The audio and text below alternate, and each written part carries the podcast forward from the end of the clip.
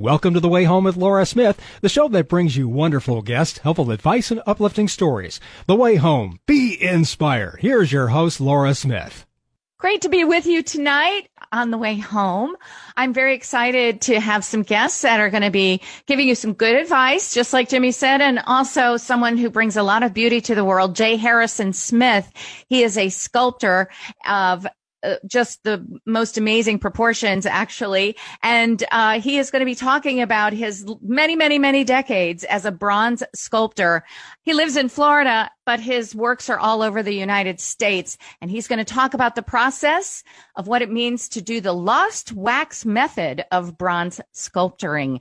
And uh, so he'll be here and telling us all about that. And we'll also have some great tips for saving for college from Scott Rushoff. And also Parul Bajaj from the Nissan Foundation talking about the grants that they give out to help raise cultural awareness and uh, how you can maybe get your nonprofit in on the action uh, financially from the Nissan Foundation. This is the way home, and it's all brought to you by Balance of Nature, fruits and veggies in a capsule. And how does that change your life? Well, it's changed mine and my family's in so many ways um, for the last eight years that we have been taking this incredible product. It's fruits and vegetables that are uh, selected, that were selected by a scientist and researcher, doctor and doctor of chiropractic, Dr. Douglas Howard. And he spent years researching which fruits and vegetables in concert together would create the maximum impact on your nutritional health. There is no other product like it on the market. It makes you feel better. It makes you heal faster. It boosts your immune system and so much more. There are thousands, literally thousands of testimonials available from customers who have started taking balance of nature and how it's changed their life as well. My entire family um, has seen such benefits from it. Um, too too many to count right now, but I will tell you that it has changed their life. And you can even go to the website and find these testimonials from people. They sometimes get up to a thousand a week unsolicited into their company because people are just amazed by what it has done for them. You can also find this out for yourself. There's only one way to order it, actually two ways to order it. It's by going to their website, which is balanceofnature.com, or you can call them at 800 2468 751 800 246 8751. Either way that you order Balance of Nature, make sure that you put the word Laura into the promo code. That way they know that you heard it here on the way home. And it'll afford you 35% off your first preferred order and free shipping as well. So Laura into the promo code at balanceofnature.com. When we come back, sculptor J. Harrison Smith. Don't go away. You're listening to The Way Home. Balance of Nature's fruits and vegetables in a capsule changing the world one life at a time. I'm healthy. I want to stay healthy. I like the idea of what the product is all about. I believe in the body's ability to heal itself, and I also believe that fruits and vegetables from God's great earth are the best way to do that. This is derived right from fruits and vegetables, and there's no extra chemicals involved. And I thought, you know what? If I can just keep my immune system super strong, I'm in favor of it. So far, I've been able to avoid any sicknesses, and I just like to stay out ahead of these things. Get a wide variety of all your daily recommended servings of whole fruits and vegetables without having to leave your home. Right now, Balance of Nature is offering free shipping and 35% off on any new preferred order. Call 1-800-2468-751. That's 800-2468-751. Or go to balanceofnature.com and use discount code LAURA. Welcome back. You're listening to The Way Home with Laura Smith. Here's Laura. Well, wonderful to be with you tonight. And I love highlighting people that make the world a more beautiful place. And that can be by all different means, ways and means. Uh, tonight, however, I am very grateful to have uh, someone on, a renowned sculptor, um, who uses processes that are, uh, kind of from way back when, but he brings them into today. And they are incredibly, incredibly beautiful. Um, the artwork, he has his own gallery in uh, Clearwater, Tampa, St. Pete, and uh, his name is J. Harrison Smith. I know him as Jim, actually, as my cousin Jim. He is absolutely prolific and wonderful, and I want to hear, and I want you to hear as well about his incredible artwork Uh, he's being commissioned for pieces as we speak and has just so many beautiful things. You, you'll have to go to the website by all means and find his work. Uh, Jim Smith, thank you so much for joining us today on the way home. Pleasure to be here. I'm so thrilled. It's hot down. Sorry, what was that? It's hot down here. It's Any- hot. it, yeah. Well, I would imagine Florida in June, pretty hot stuff. Um, you've been down there for a while. You and my dad are first cousins. Um, and uh, so you go way back. Your mom was my dad's favorite aunt in the whole world. He still talks about her to this day. Um, you have had a very, very interesting life, um, one that is with varying careers, all of them successful. But your most, I think, the most incredible uh, piece of your life is your artwork. You have your own gallery, and uh, you are commissioned for these most incredible bronze works. Tell us, uh, J. Harrison Smith, how did you get started as an artist? I read online, I think it's the sweetest story, how it all started for you way back when you were all of about what, one, two, three years old? Uh, I don't even recall. I, am told the story but I couldn't walk or talk yet. But I had training shoes on with bells. And when my mom didn't hear the bells, she had to come running to see what I was getting into. And uh, one day making bread. And uh, so she opened up the, the drawer that had the pots and pans. And uh, that kept me, I guess, at about two or two or five minutes, some very short span of time. I was off to see the world. So she took a piece of bread dough and gave it to me and put me in the corner of the kitchen and it kept me there till I had my lunch. And then when I went for my nap, I had to take the bread dough with me. So she, you know, the light went on, aha. Uh, so she made another loaf of bread, cut it into slices, put it in wax paper, and put it in the ice box, and uh, that'll date me. And uh, then every morning uh, she would get up and with me and give me my breakfast, then put me in the corner of the kitchen with a slice of bread dough. Dad came home after a few days of this. I guess he said, "What's Jim doing?" I don't know. He's playing with bread dough. I get my housework done. And he looked, walked over and he said, "Oh my gosh, he's he's, he's uh, made uh, the dog and he's made people." And uh, so they kept me in bread dough until I graduated to oil clay, and I always had a wad of oil clay in my pocket in school, which got me in a lot of trouble. So why did you get in trouble? Because you were uh, well, sculpting the, the, at your desk instead of listening yeah, to the teacher? I'd be sculpting. You know, we were in rows, and you know, I could do things very well. I had the piece of clay down in my between my leg, my lap, and, I, and I, I, don't have to even look. I can I can make things without looking at just by touch. And but then there's the guy on my right, the guy on my left, the guy in front of me, and the guy behind me, all trying to look and see what I'm making. And I remember the seventh grade Mr. Leakty um, that he said, not too well thought out, but Mr. Smith, what are you playing with between your legs? And you can imagine seventh graders all cracking up, at which he threw an eraser down our row, and it, we all saw it coming, but the guy behind me, it hit him with a big puff of, of chalk. And I think Mr. Leakey lost his job over that. Are you kidding? Oh my goodness! No. By asking that question, well, what were you sculpting in the seventh grade at your desk? Like what type do, of things? I would do all and whatever came to my mind, I would, I would do it. I, I, I, was in the Navy and submarine service, and I would take. I still had my ball of clay there, and we would be on watch. And uh, I would, if I weren't busy, I would pull my clay out and and do a bust of somebody who was standing close by me, and uh, I wadded up at the end of the watch. And oh, don't do that. I, we'll do it again tomorrow. So I, I, it's, it's, I just, it's just so, it comes so naturally to me to do it. I just don't find anything hard Absolutely. I mean, starting at age one using the bread dough that your mom made, which kept you quiet. But I mean, starting at that young age, yes, obviously you were born with it. And I would imagine too, I always admire people and envy them, the ones like you, Jim, who have these innate gifts because I, I have a feeling that probably kept you out of a lot of trouble um, in some ways. When you've got an art or something that you enjoy doing, it's kind of like women who knit or do things like this, or even men. Now, there's a lot of men who knit now, but um, you know, when you've got something to do with your hands and stuff, it keeps you keeps you focused, keeps you out of trouble. I, I, I imagine that was probably a really good thing for you to have. Do you have any of your figurines or anything that you made from when you were young? No, I I really don't. I've uh, I've given everything I've ever made away, and except for now, now I have about 35 bronzes here. But to, to correct you on one thing, I still managed to get in trouble. Oh, I had a feeling you were going to say that.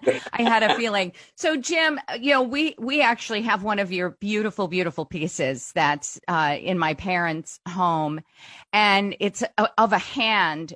And I think it was you did a series of these, and I believe was it for something about the Holocaust? Yeah. Because now you're you're commissioned for really amazing things, and we'll get into now. You know, some of the things you've been commissioned for, and some of the renowned work that you have done. Um, explain what the hand that's my parents have at their home, what that series that was. was. That was a hand grasping another hand, it, it, you know, showing the, the might of, of Nazi Germany and the, the, plight of the person trying to get away. Uh, so that was that that was what that piece was about. Um, I'm glad I did a, a series of, of pieces uh, for the, for that show. Um, but I think you know that what you said earlier. I, I, think I think art. Now I'll get in trouble for this probably for people who don't agree with me. But I think artists are born. I don't think you can make an artist. I think you either have it or you don't have it. Agreed. Yeah. 100% agree with that. Um, it's not really, I mean, yes, you can train somebody to do something well, and there are people who help you within your process. And I, I'm really amazed on your website. Uh, the J. Harrison Smith website. There, what what is the name of your website so people can start and go look at your your pieces of art, which are just exquisite. Well, first of all, I must say it's not it's not current. It's not kept up to date, but any rate, it's a J. Harrison Smith dot sculptor. That's S C U L P T O R at gmail.com. Oh, that's your email. What's your website? Oh, oh yeah, my website. It's the same thing, except there's no dot. It's J. Harrison Smith Sculptor.com. J. Harrison Smith Sculptor.com. So, yes. And so, Jim, your sculptures now, you you do them it, it, explain the process it's it's kind of a lost is it a lost art or is it just an antiquated no. way that uh, tell us about the process you use that you're most well known for well it's it's called the lost wax method um, the lost wax method? Wax. Yeah. Okay. So what, what one does first, I make my original piece. Then we make a, a rubber mold. We brush on liquid rubber, several several layers, and then we put a, a hydrocal or a plaster mother mold over that to hold it hold the rubber in place. Then we take it apart, take the clay out or whatever medium I was using to make that first piece. We take that out, put it all back together. Then we pour in the hot wax about 150 degree wax, and uh, we make that's to pick up all the the uh, particulars of that piece, and then we dump that out, pour about 20 degrees less wax in, and swish that around and let it set for a few, and then we dump that, and then we pour a little cooler wax in, let it set. So we get a buildup of wax in the mold of probably a quarter of an inch, and uh, and then we take the mold apart, take the clay out, or take the wax piece out, which is a hollow piece of, of, of what we had. And uh, uh, then we chase that clean it up. Then we take it to uh, the wax room, and that's where you put on a pour cup and the sprues, all the wax They will go to various parts of the piece. So when you pour the bronze in that cup, um, it, will it, it'll, it'll get everywhere it's supposed to get, and the air can escape and all that sort of things. That's a convoluted mess too. But then we, once we do that, then we we take that wax and we dip it in the shell mold, which is a refractory. Uh, it's like a almost like a plaster, only more more sturdy. And we we totally totally surround that wax with that. Then we put a very fine sand layer over over that, and then we dry that for a couple days. Then we dip it again in that slurry, and then we put it in the medium wax or medium medium sand. So then we we we we get the wax. We we get that shell mold done then we melt the wax out. That's the lost wax method. And then you pour the bronze in. So where there was wax will now be bronze. So all the pieces are hollow. I see. And I saw the process because you have a, a wonderful video on your website that shows from inception of your idea with a piece of wire and some aluminum foil or whatever it is that you're creating. A, a lot of yours are figures or human, the human body. Um, you have a lot of uh, a series of dancers and and also children, and it just they're so exquisite. And then the the process that you show on this video is just it's fascinating. I couldn't stop watching it. And then when you do put the bronze on, it's like 2000 degrees or something, correct? You don't put that on, you pour it in.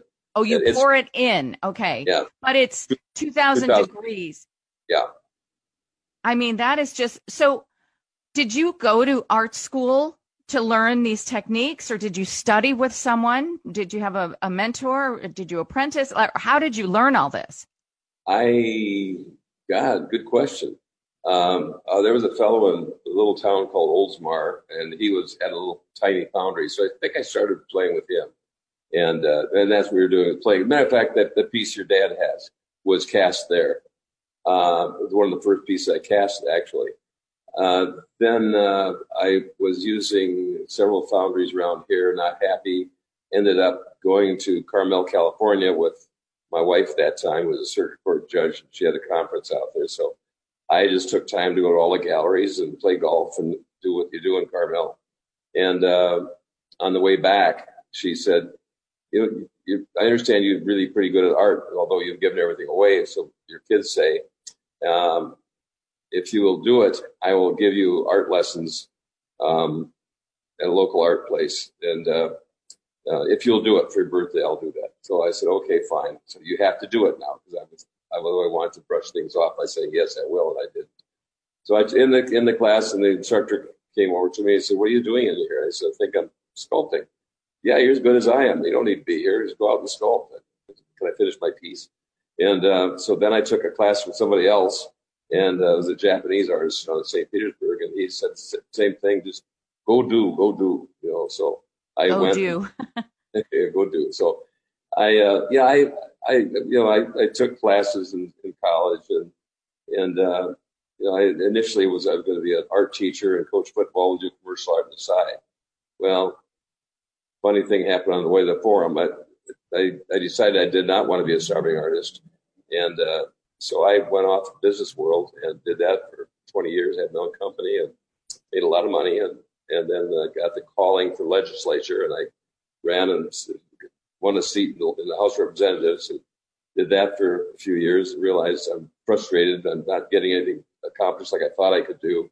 So I quit that.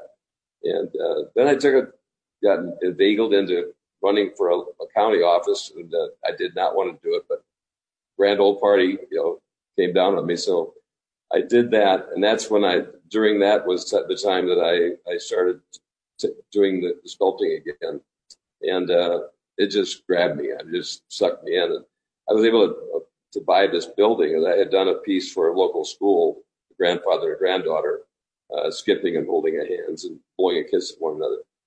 And the money I got from that allowed me to buy the, this 10,000 square foot building. So uh, we now have gallery space in here for other artists, or studio spaces for other artists. We have uh, this large gallery in front, 2,000 square foot gallery, and we're putting a bronze foundry in the back. oh, you're going to have your own foundry. Oh yeah, yeah. We've got two furnaces back there already, a small one and a, and a large one, and we're creating all the, the wax room, the the shell mold room and all that. We're almost ready to go. So uh, now I got this big commission, that's uh, two eight foot high people. Um, and it's good. It'll be the largest sculpture in Clearwater for sure. But okay, so yes, let's talk a little bit about that because we're we have a few minutes left. I want to talk about the commissions that you've done um, because you have some in some really special places around the country. Tell me a little bit about the commissions you had, and then the one that just came in this week for you. That that sounds incredible. Oh gosh, well, uh, I started out. I guess I did a, a, an arts element, our, our, our arch elementary school. I did a violin player, little second grader, life size. And that was kind of special. I, I did the work down at the art school and took my piece down there, and and I would take one one of the kids and I'd say, I'm, I'm going to do your ear. So I would sculpt his ear and somebody else's nose and somebody else's mouth. And, and, uh, when we did the unveiling, I overheard one one little guy say with his dad, "Hey, that's my ear." You know, so right. Kind of, uh, then I did uh, three sculptures uh, again, kids in Safety Harbor, Florida. Um, one was a, a, a, a modern day uh, little black guy with, with cornrows, and he's kneeling and has a shirt in one hand, is reaching for. A, we had a, I had another person do a mosaic, that's like a crete with fish in it and things. And then we had an 1840s girl, a pioneer Anglo girl, and then we had a little indigenous Indian of the area standing on a, a log stabbing a fish, which was a bronze fish, but there were also fish in, in, in that mosaic. And uh, that was uh, to say that, that, these all could be the, in, the Indian kids. They could all be modern day black kids. They all could be circa 1840s Anglo kids. So right. it doesn't matter when the kids are all doing the same thing at that age. So that yeah, was one. beautiful, very meaningful. Yeah, the, the grandfather, granddaughter at St. Paul's School. Um, and then I got into a, a, a fellow called me and said, Are those your sculptures in Safety Harbor? I said, Yes. He said, How big can you make one? How big do you want one? He said, How about 12 feet? I said, Fine. Have you, have you seen Men of Honor? I said, No. He said, Well, see Men of Honor and then call me back. So I got the movie. I saw that. It was about the first black deep sea diver in, in the military. And um, I said, I can do that. And then we were talking, and he found out I was an ex submarine guy. And course, they're divers, so we're, we're all underwater people. So it's kind of a tie in. And they had me a conference call, and they said, Well, welcome aboard, sailor. You're our sculptor. So we got permission to put that in. That I've made a small maquette about 23 inches tall, and just waiting for them to raise the money to pay for the all the big one and get it, get it installed. But, but it's uh, pretty neat. They stopped diving with with the Mark V Jake back in 1985, so it's uh, it's really a, more of a replica than it is a sculpture because it's it's very very hands on. Just just on the number of holes in the banana valve and the relief valve and the, the, the, the nuts and the bolts and all the things that go into this thing are, are there. Um, oh gosh, I had so many things. I, I recently have had this virus thing has been good for me. I've had people walking in and uh, ringing my doorbell and saying, "Could I come in?" and and we we would mask up and we'd talk. And uh, one I did an angel for a Catholic church in upstate New York. Um, that's gone now. Uh, another was a, a, woman who lost her son at 28 to an overdose. And, uh, and I said, well, what did he like to do? And she said, He liked to ride his bicycle to Clearwater Beach. So I called her back and I said, okay, I've got a great idea. I said, we're going to have him on a bicycle on an incline. Uh, with him, so I had a picture of him leaning, leaning back on a bicycle, his, his arms, his feet out, but he's on this downhill slope. Uh, in other words, no more uphill riding. It's all, all downhill, you know. Yeah, there's room for his ashes underneath, and then she had one me to put room for, for her ashes to be there when she did pass away. So wow. that was a, a lot of you. It sounds like uh, the, your pieces that you do uh, usually have a lot of um, emotional impact and and deep meaning behind them. We're just about a minute away from ending the the show right now, or, or the segment. If you don't mind, just tell me about the commission you got yesterday. It sounds incredible. Well, it's going to be uh, Jesus washing St. Peter's feet. And uh, uh, I was concerned that, that, I would be told how to do that. I, I, I got into the scripture and read about it. And then I looked up other people who've done that sculpture, and they all had everybody clothed. Well, Jesus was not clothed. He took his clothes off, had a towel wrapped around his girth, and that's all he had on. And uh, St. Peter didn't want him to wash his feet. So I'm, I'm having Jesus hold the one foot with his right hand, the other hand he's, he's got a pitcher pouring water into a basin, and then St. Peter is going to be pulling up his left leg, or his left left hand is pulling up his his dress and so there's room to wash his foot. And the other hand he has out, uh, like he's talking. So he's talking. Jesus' face is looking down. And St. Peter is looking at him with his hand up. Put, you know, St. Peter didn't want him to wash his feet. And he said, well, if you don't let me wash your feet, you're not with me. So then he said, okay, now I want you to wash my hands and my head as well. And he just, no, no, I'm not doing that. Just washing your feet. So that's what this was all about. So oh more of an interaction than just two stoic figures. And yes. they're both eight feet tall, but they're going to be in a squat position. But it'll be the, the largest sculpture in Clearwater. Absolutely amazing. And um, so, how long is it going to take you to do Jesus washing Peter's feet? This eight foot version of it?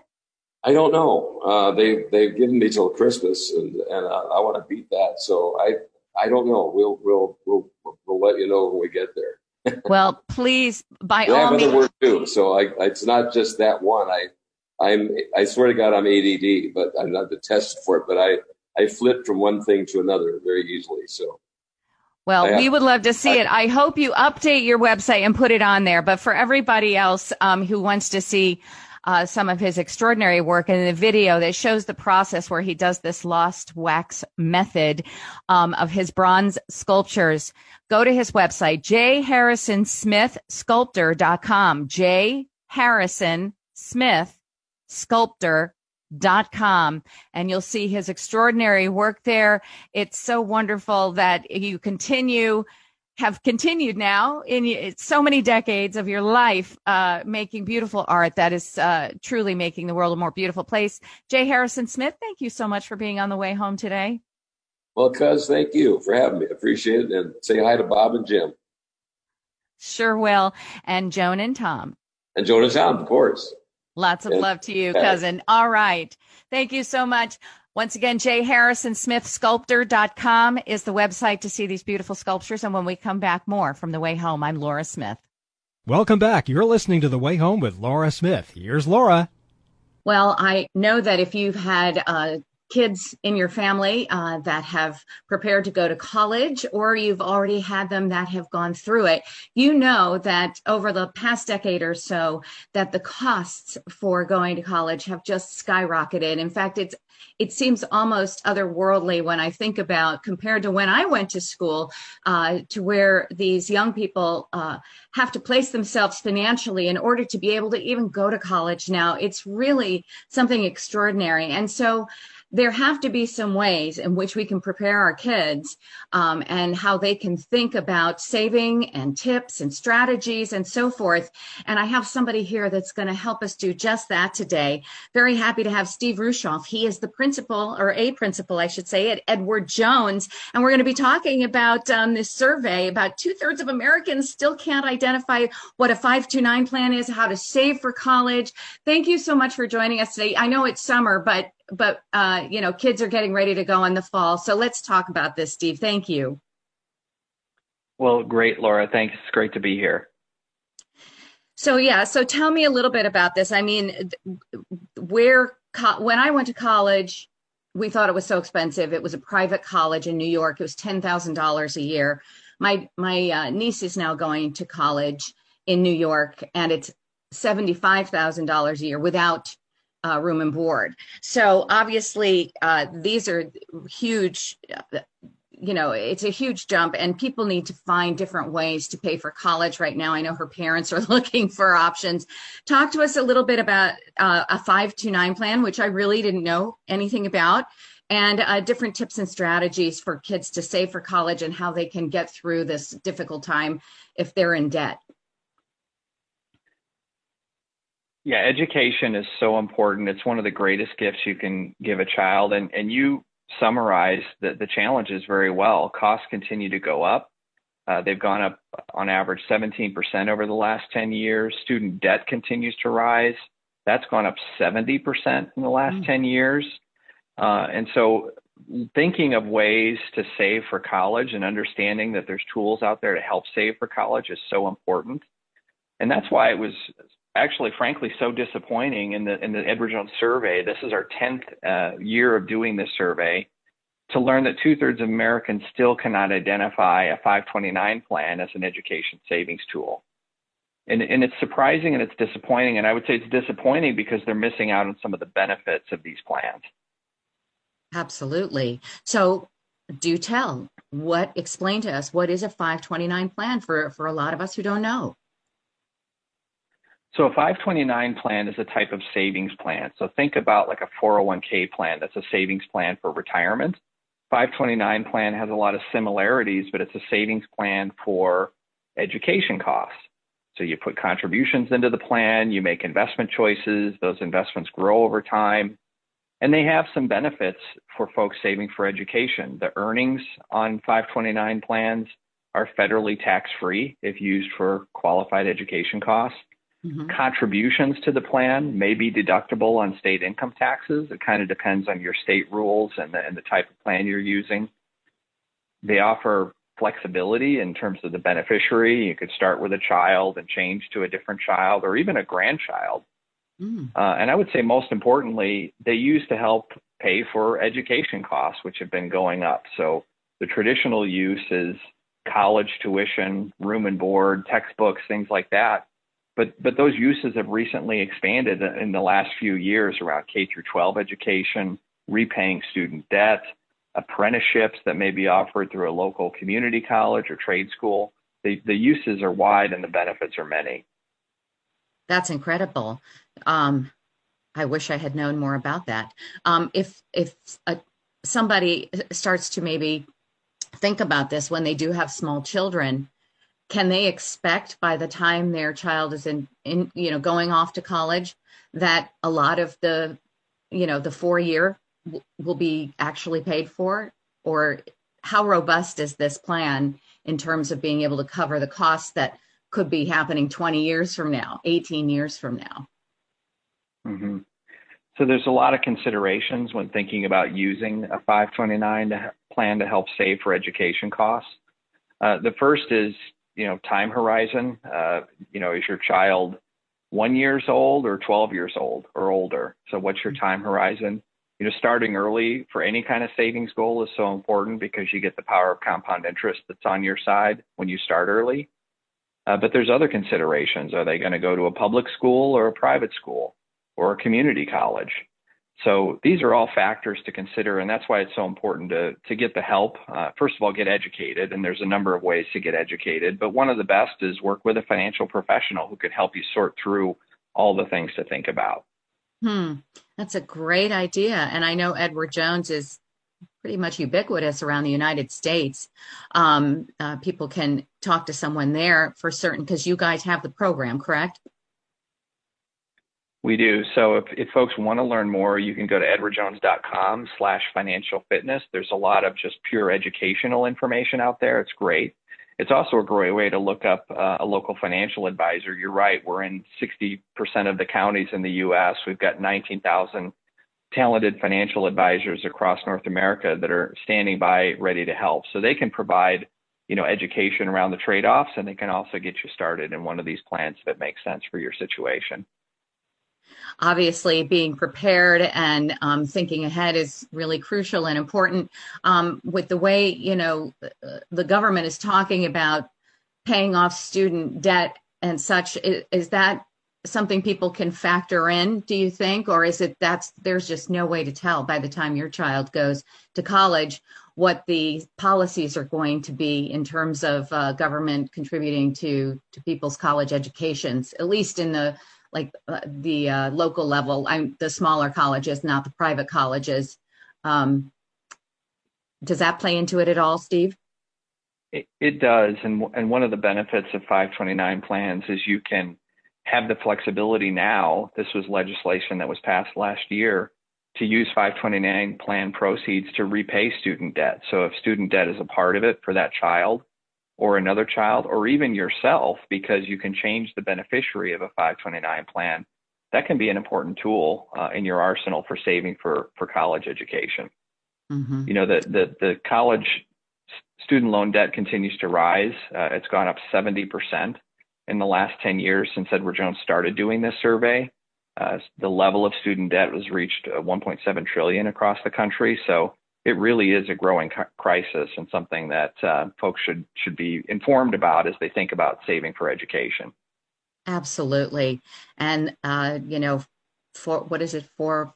Forewarned is forearmed, or something like that. But when it comes to uh, college costs, um, to have somebody who can help you wade through all of that and, and way before it comes time for the actual uh, child to go off to college is I certainly I wish I had been a little bit more prepared and knew a little bit more about that.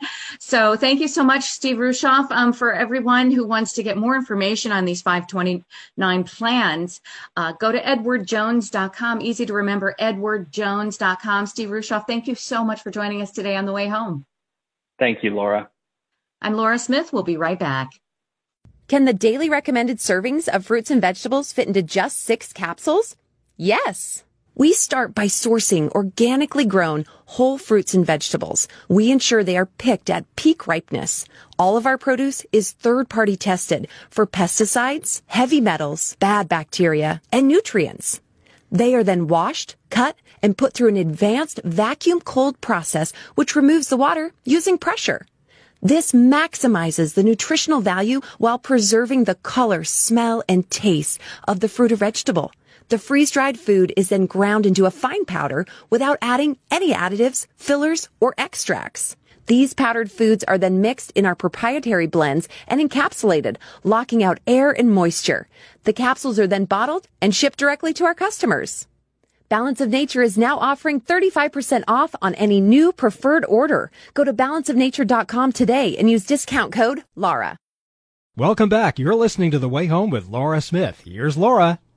I had the great good fortune growing up um, overseas for much of my childhood, and I went to an international school, which afforded me the opportunity to literally meet children and uh, teachers from all over the world, from uh, so many countries were represented, and and it was really an amazing way to grow up and see uh, the differences and the sameness of what we um, all were. And um, I was grateful also that I raised my daughter in New York, and she was in a school that again had so many different. Uh, kids from different cultures and backgrounds. It was really wonderful. Not everybody has that opportunity. And I'm grateful that there is a foundation that awards grants to different nonprofits um, to help them raise awareness of cultural differences and sameness.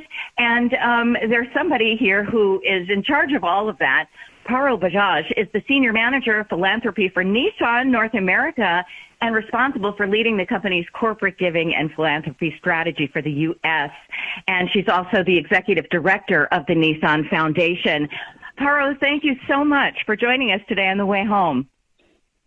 Thanks for having me, Laura, and I'd love hearing about your own international background. It, it truly was an amazing thing. At, at you know age six, I remember you know kids speaking multiple languages in their homes, not just one but several, and and having that opportunity and just your eyes being wide open at a young age. But not everybody gets that, and I'm very interested in the fact that Nissan has these grants. I know I know that uh, over 13 million dollars have been awarded to different groups. Tell us a little bit about the foundation, if you would, and then um, maybe who some of the recipients for this year. Absolutely. So, a little bit of background on the foundation. The foundation was created in 1992 when the company's sales and marketing headquarters were based in Southern California. And if you'll remember, in 92, we were just coming off the heels of the Rodney King trial verdict and subsequent civil unrest that occurred. So our employees were looking around and really wanting to be a part of a long-term solution to everything that was going on in our country at the time. So the company created a private endowment that was started with the singular mission of awarding grants to nonprofits that were working to promote the uh, to promote greater respect and understanding among our communities about the country's diverse cultural heritage and pointing out how to respect and not just respect but celebrate our country's diverse cultural heritage. And since then, we have continued along that mission for nearly 30 years and we have awarded grants to more than 150 organizations. That is just wonderful. And I'm interested what kind of organizations um, apply for this grant and, and who has been awarded. Uh, if you could explain some of the wonderful programs that have been started as a result of the, of the giving. I'll be happy to. So this morning we announced our 29th um, cycle of grants to 28 organizations um, in the greater Atlanta, Middle Tennessee, Dallas, Texas, New York City, Southeast Michigan, Southern California, and Central Mississippi markets. So those are the areas where we award grants. And, you know, we were very proud to welcome some new uh, nonprofit partners to the Nissan Foundation family. So one of the examples I'd love to highlight is the Foundation for Mississippi History. They are a new grantee for us this year, and they're planning to use their grant dollars to ensure that all students in the state of Mississippi have the opportunity to visit the Mississippi Civil Rights Museum and the Mississippi Museum of History at least once during their K through 12 educational career. So it's important for us to be able to help these students understand the history of the state of Mississippi and, you know, the bright future that lies ahead if we can learn from the past.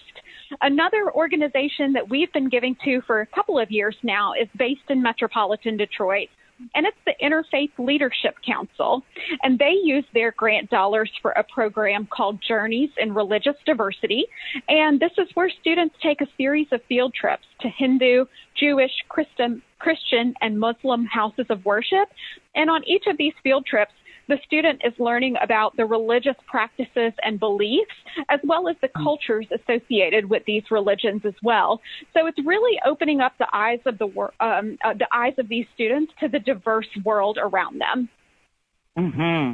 That those are two wonderful, wonderful examples um, that they may not have had an opportunity to implement were it not for the foundation.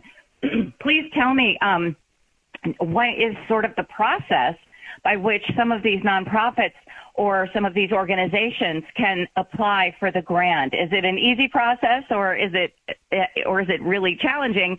And also, um, do you have to turn a lot of uh, nonprofits away, uh, or is there really enough to go around with the foundation's uh, funds?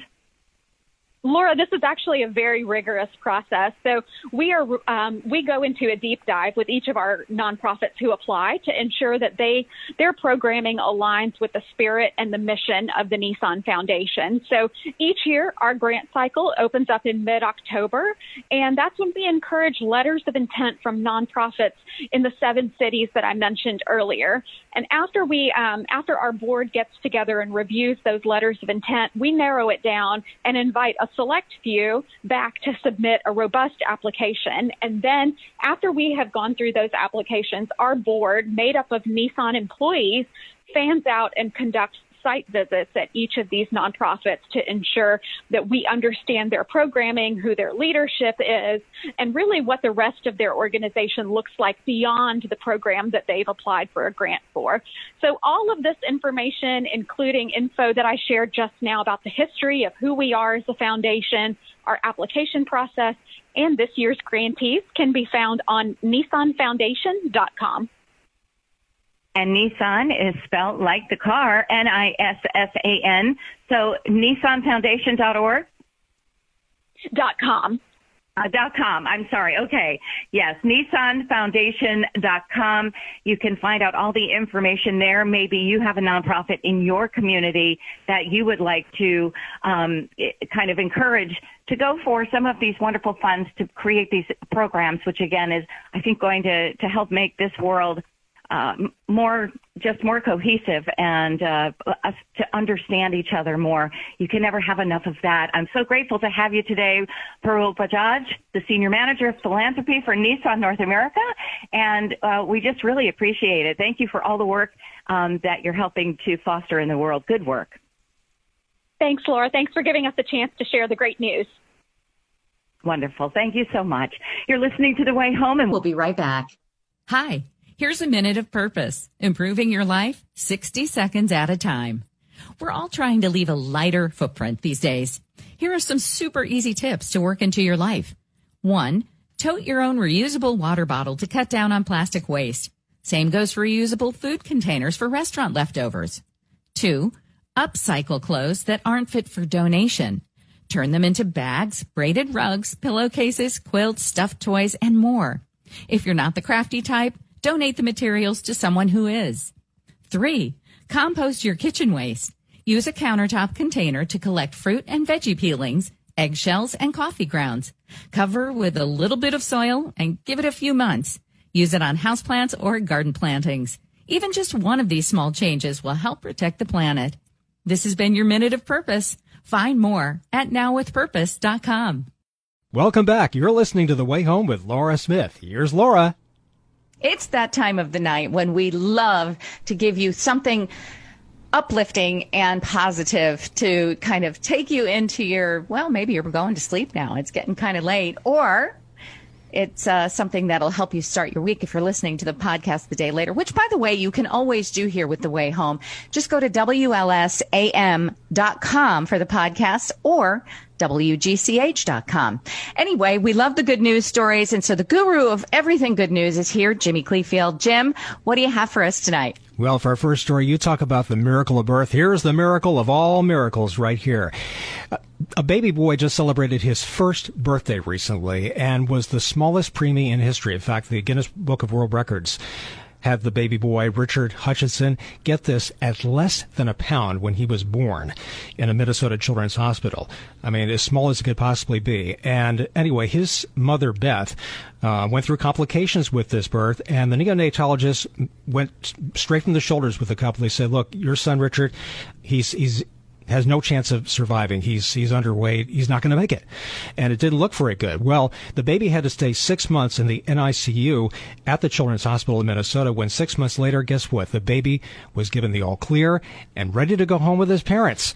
And needless to say, the mom was just so happy. She was holding him tight. She couldn't believe. I mean, he just he just somehow made it through. And she said, every time I look at my little Richard, he's just he teaches me about resiliency, about strength that he had, and uh, he's just grateful every day that he is around. And uh, somehow he, he made it through uh, through this this birthing process, and uh, she's just grateful to have him.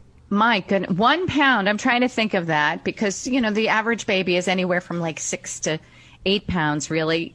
Um, that's that's really tiny. I wonder how long he he was uh, kind of gestating. what, well, actually, 20, yeah, good, the... good. 21 weeks gestation. Yeah, good. Thank you asked that. 20 okay, weeks. Okay, so 21 weeks. So Normally that's literally 40. like yes, half, like at four months Can or you something. believe that? Yeah. It's just, but it's, you know what? Thank God for these the wonderful tech, not like technological advances, but also just just science and medicine has just gone so far that uh, a baby like Richard can come out, uh, being born at one pound and still and be fine. Is he apparently all fine? He's out of the clear in terms of like complications and yes, uh, is he healthy? I, I don't know. I can't say how, how much he's grown, but I can safely say uh, he's happy and healthy and uh, God bless him and his family. I mean, he, he's just is the most miracle baby I've ever heard. That's absolutely wonderful. Thank God for that. All right. What else do you have, Jim? Well, it was a dream of a Washington State man uh, back in eighth grade that he wanted to get a, a diamond engagement ring for his girlfriend, but uh, clearly didn't have the money. But he was thinking well ahead because he was inspired by other people who were successfully uh, mining for diamonds. Well, well, this man, uh, his name is uh, Christian Lydon, and he and a friend recently went to uh, Yellowstone in Montana to mine for sapphires. Uh, they were on this long expedition here. They had a successful dig. Then they went to Arkansas to a park, which is fittingly named Craters of Diamond State Park. And wouldn't you know it, they found the diamond. 2.2 carats. Now that's oh, worth about $22,000. I did some research on this. It was yellowish, triangular shape, metallic, shiny. I mean, it was just so beautiful. And the superintendent at the school where he grew up knew about his wanting to do this a long time ago and was very impressed about it. Said, yeah, he was really inspired. Anyway, he created the diamond himself, eventually proposed to his girlfriend, and guess what the answer was? A resounding yes. Oh gosh, I thought you were going to say no after all that. oh, she would. She would say that no would to be terrible. Thousand dollar diamond. that would be terrible. So wait a second. You said he. What did he do to the diamond? He, he had it set. He had, he had it. He didn't spend any money. He found the diamond and created it himself. He wanted to do his own creation. I mean, he, it didn't cost him a thing apparently. Did he have to cut the diamond? I guess so. I mean, he must wow. have had himself some friends, but that's that's very unusual because normally you go to a, oh, yeah. a jeweler. No, he did it himself. He he he really wanted to do this for his girlfriend, and he just went above and beyond. Wow. Wow. How old is he now? Any idea? Oh my goodness. I, I don't think I had the age here actually. Since it was his Since he was eighth grade, grade it's, it's been decades, I think. Must be in his oh, 20s. gosh. Isn't Can you imagine? So 22,000. I would have thought that it, what is it, 2 2.2 carats. That's, that's right, yeah, about 22,000. Yeah, right. 2 carats, 2.2. Well, that's not bad. And I'm sure she was pleased. Oh, regardless. no doubt. No doubt. I wish I, I wish I could have the pictures to describe it. Mm. Oh my gosh. Well, yeah, I have, uh, yes, I don't have any I, I don't have a diamond engagement ring. Haven't been married. I was going to say because I know you've, you've you've never been married, so I guess you can't answer the question how much the carats for, but. I, you know, I, I always wondered that, you know, because some people have these huge. What was there was a celebrity couple the other day that said that the the diamond ring that they were proposed with or whatever was like fourteen million dollars or something. I mean, I'm just thinking, I can't even imagine. Like, how do you walk around with something like that on your hand? I guess if you're in love, uh, you're not worried about. I mean, not the 2.2 carats else. a mere bag of shells we're talking about here, but still, I mean. No, that, but uh, millions and millions of dollars. Well, I don't know. As long, listen, I think it only matters as long as the marriage is uh, intact, right? Yes. Doesn't matter how big the diamond ring is, you have to be able to get along. And since the three of us here, uh, Jim Cleefield and Bob Small, our engineer, and I, none of us have been married. Isn't that funny? We should maybe we should start a different type of show, maybe a, a matchmaking show or something like that. I got to come up with a title for that. I really do. Oh, I don't know. Anyway, you guys, it's always wonderful to be with you. Thank you for bringing the joy with those great stories, Jim Cleefield every week, and Bob. Thanks for making this possible. And uh, as I said before, the podcasts are always up the next day, and you can find them at WLSAM.com. The Way Home with Laura Smith is the name of the show, and we just love being with you. Uh, regardless of where you are and where you're listening. Lots of love. Be safe, be happy, and healthy. See you next week.